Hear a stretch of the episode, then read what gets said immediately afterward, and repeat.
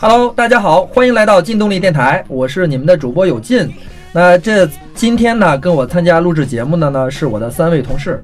大家好，我是劲动力摩托的主编安里南。大家好，我是劲动力摩托编辑曾林。大家好，我是劲动力摩托编辑赵斌。那今天很开心，可以跟大家分享一下我们刚刚结束的一次冬季骑行活动。呃，我们是从北京去了五台山。呃，这次活动的这个名字呢是“春风铁马冰河之五台山”。很多这个资深的这个摩友可能会呃看到过这个铁马冰河的文章。呃，铁马冰河系列呢是从是我本人从两千零一年我的学生时代就开始了。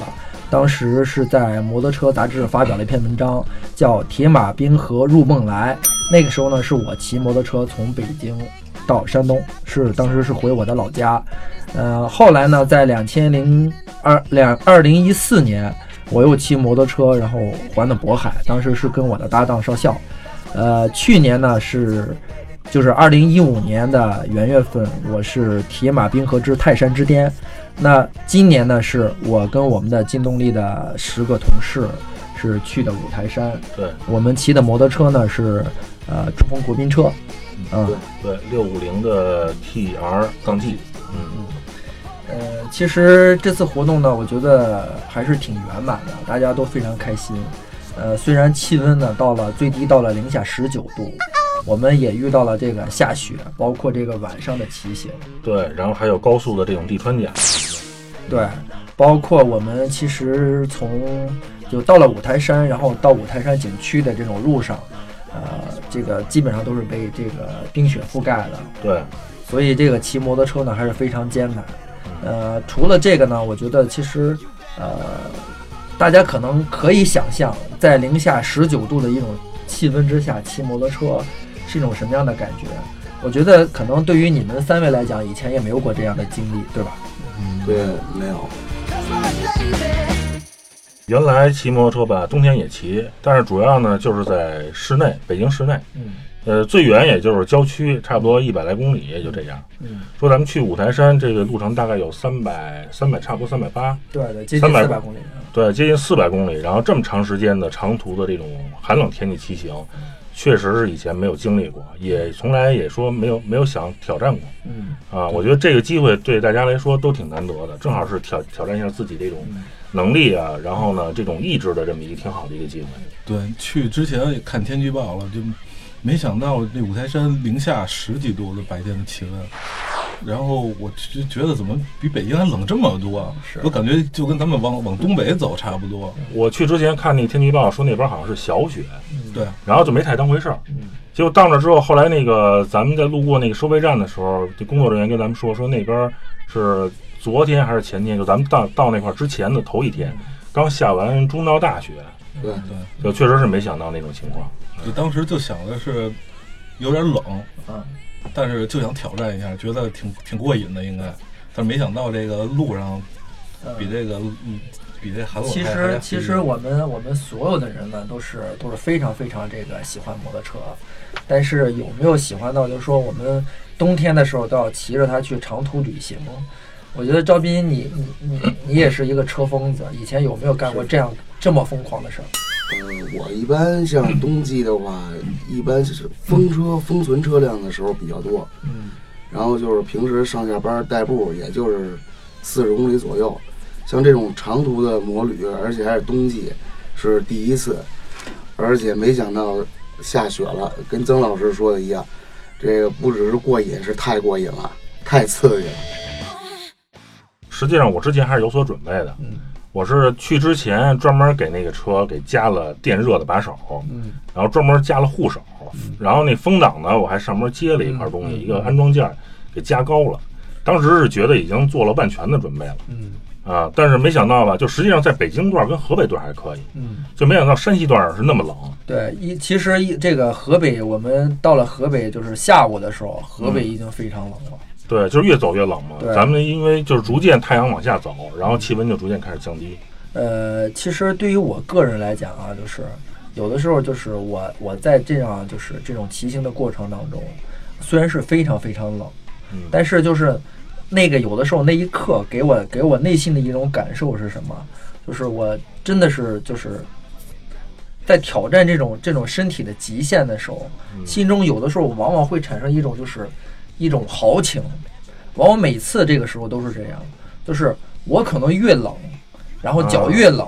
我的心中的那种自豪感就越强烈。对别人来讲可能是难以理解，是一种很疯狂的事情，但是对于我来讲，就是我真的是觉得哇，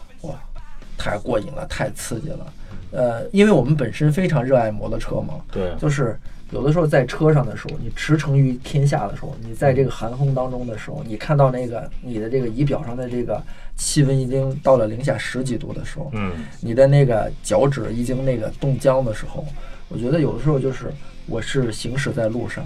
我是在就是就是驰骋于天下，就那种感觉，挑战自然、挑战自我的一种感觉。心中有的时候就会产生一些那种那种自豪的一种感觉，我觉得这就是这就是对生活的挑战，对自我的一种挑战。嗯，所以我为什么就是每次然后都会都会在这样的一个冬季的时候，然后就是做这样的一次骑行活动。而且我觉得这实际上是一种人生的经历。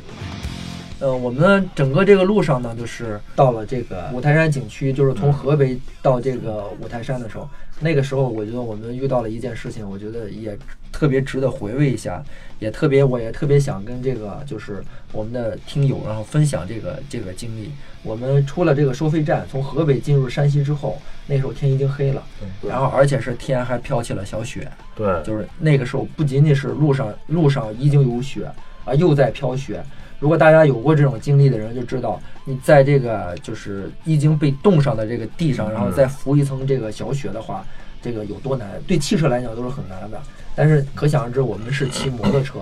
而且而且那一段路呢，就是基本上虽然是高速，但一定是在翻山了，所以它有这种上山下山，对，还有弯道，有弯道。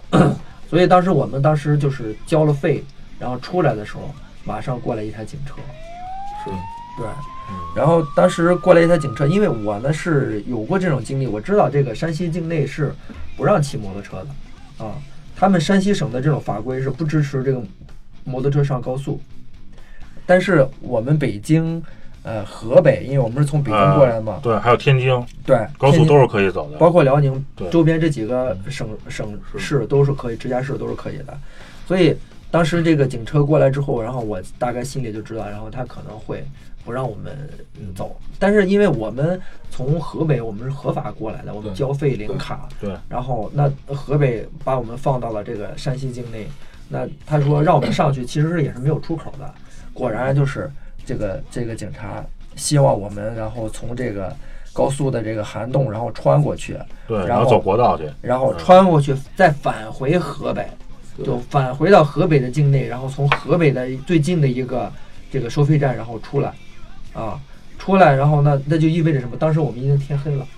已经天黑了。然后我们如果从这个高速再出来的话，然后我们在国道上走山路，这个几乎是这个，我觉得这个这个是这个难度太大了，太难了啊，根本是不可能的。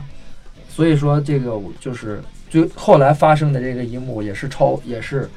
我们自己没有想到的啊。所以就是因为我们自己想的一这样的一些一些这个可能发生的这种危险，所以我们跟这个这个交警然后沟通了之后，没有想到的是这个交警说说他会跟他的领导申请一下，然后派一台警车带着我们，然后走山西这一段。嗯，他主要考虑到这个安全方面的问题。对，嗯，呃，其实其实我觉得就是到了这一点，我就心里就是我觉得哇，这山西的这个这个。这个警察太棒了，就是我们我们遇到的这个警官真的是非常非常棒，因为从他本人的职责来讲的话，确实是，因为他是一个执法者，他要执行当地的这个法规，他是这是他的职责范围，所以他是没有错的。但是从另外一个角度来讲呢，就是这是在中国是一个很矛盾的一个方面，就是中国这个道路交通管理条例，就高速管理这个法规是允许摩托车上高速的，对吧？对。同时呢，这个北京很多省份也确实是在执行国家的这个法规。那到了很多地方上呢，很多各个省有自己不同的这种法规。那也就是说，这个各个省的法法规之间是有冲突的，但是高速之间是是贯通的，对吧？嗯，就我们就遇到这一点。那河北我们是合法骑行过来了，对，我们完全是遵守遵守所有的这种这种法规法律，对吧？然后我们交费，然后到了这个山西境内，结果到了山西境内，这个山西的这个这个法律就不支持了。但是我们又下不去啊，高速是封闭的，对吧？对啊，那所以说这就遇到这个问题。那这个交警呢，我觉得就是很人性的处理了这个这个事情。从他的职责范围是这样的，从另外一个角度，他觉得那确实下雪了，摩托车在高速上确实是不太安全。嗯，所以说，你你你如果是在下坡的过程，这个车摔倒了，那你有后续的汽车跟进的，所以会可能造成二次事故。所以这个交警呢，所以他采取了一个这个方案是，呃，想派一个警车，然后带着我们，这样呢肯定有能确保，然后别的车辆、社会车辆对你引起注意，引起注意。嗯。另外，它也能就是控制我们的速度，对吧？对。是一种最安全的情况下，嗯。然后包括它路况也比较熟，嗯。嗯，结果没有想到的是，然后过了一段时间，然后他说因为下雪嘛，嗯。然后这个路上的这个事故非常多，嗯，所以警车都派外勤了，派外勤那就没有警车过来然后带我们，对，所以没想到的是这个警察然后又采取了然后第二个方案，第二个方案呢是就是把这个河北进入山西这个高速这个入口这儿封闭十五分钟，然后让我们这个摩托车车队然后单独通行。呃，其实说到这一点，就是我们当时是从这个河北山西的这个交界到我们的这个五台山出口，嗯，其实也就是十公里。我对，其实其实距离不不远，对嗯距离很近了，就是十五分钟足以让我们安全的，然后到达我们的我们要去的这个出口。所以最后这个这个这个警察，然后就是这么做的，然后没有没有让我们劝返，没有让我们上国道，然后在在领导允许的范围之内，就是既合情又合理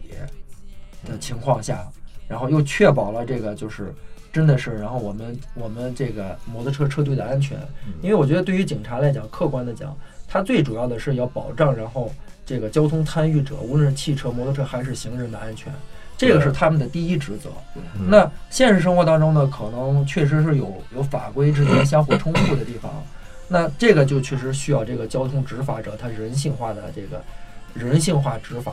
在合理合情的范围之内，然后处理这样的事情。那嗯我没有想到是我们确实就遇到了这样的事。其实他呃，我觉得如果要是他要是直接执法，就是按照这个，比如他们那边的规定，嗯让咱们走国道，嗯那其实是很危险的。嗯然后通过跟咱们这个沟通，他也意识到这个问题了。嗯所以就是我觉得，呃，实际上确实是真的很人性化。嗯就是说这个，呃，这个这个交警确实是为咱们考虑了很多安全方面的因素嗯啊。就是虽然可能跟他们的地方法规嗯来讲是有冲突的，嗯但是照顾咱们特殊情况，当时的这种天气情况嗯，然后还是让咱们继续在高速上行驶，嗯然后并且把这个高速还封闭一段时间，考虑咱们的安全。嗯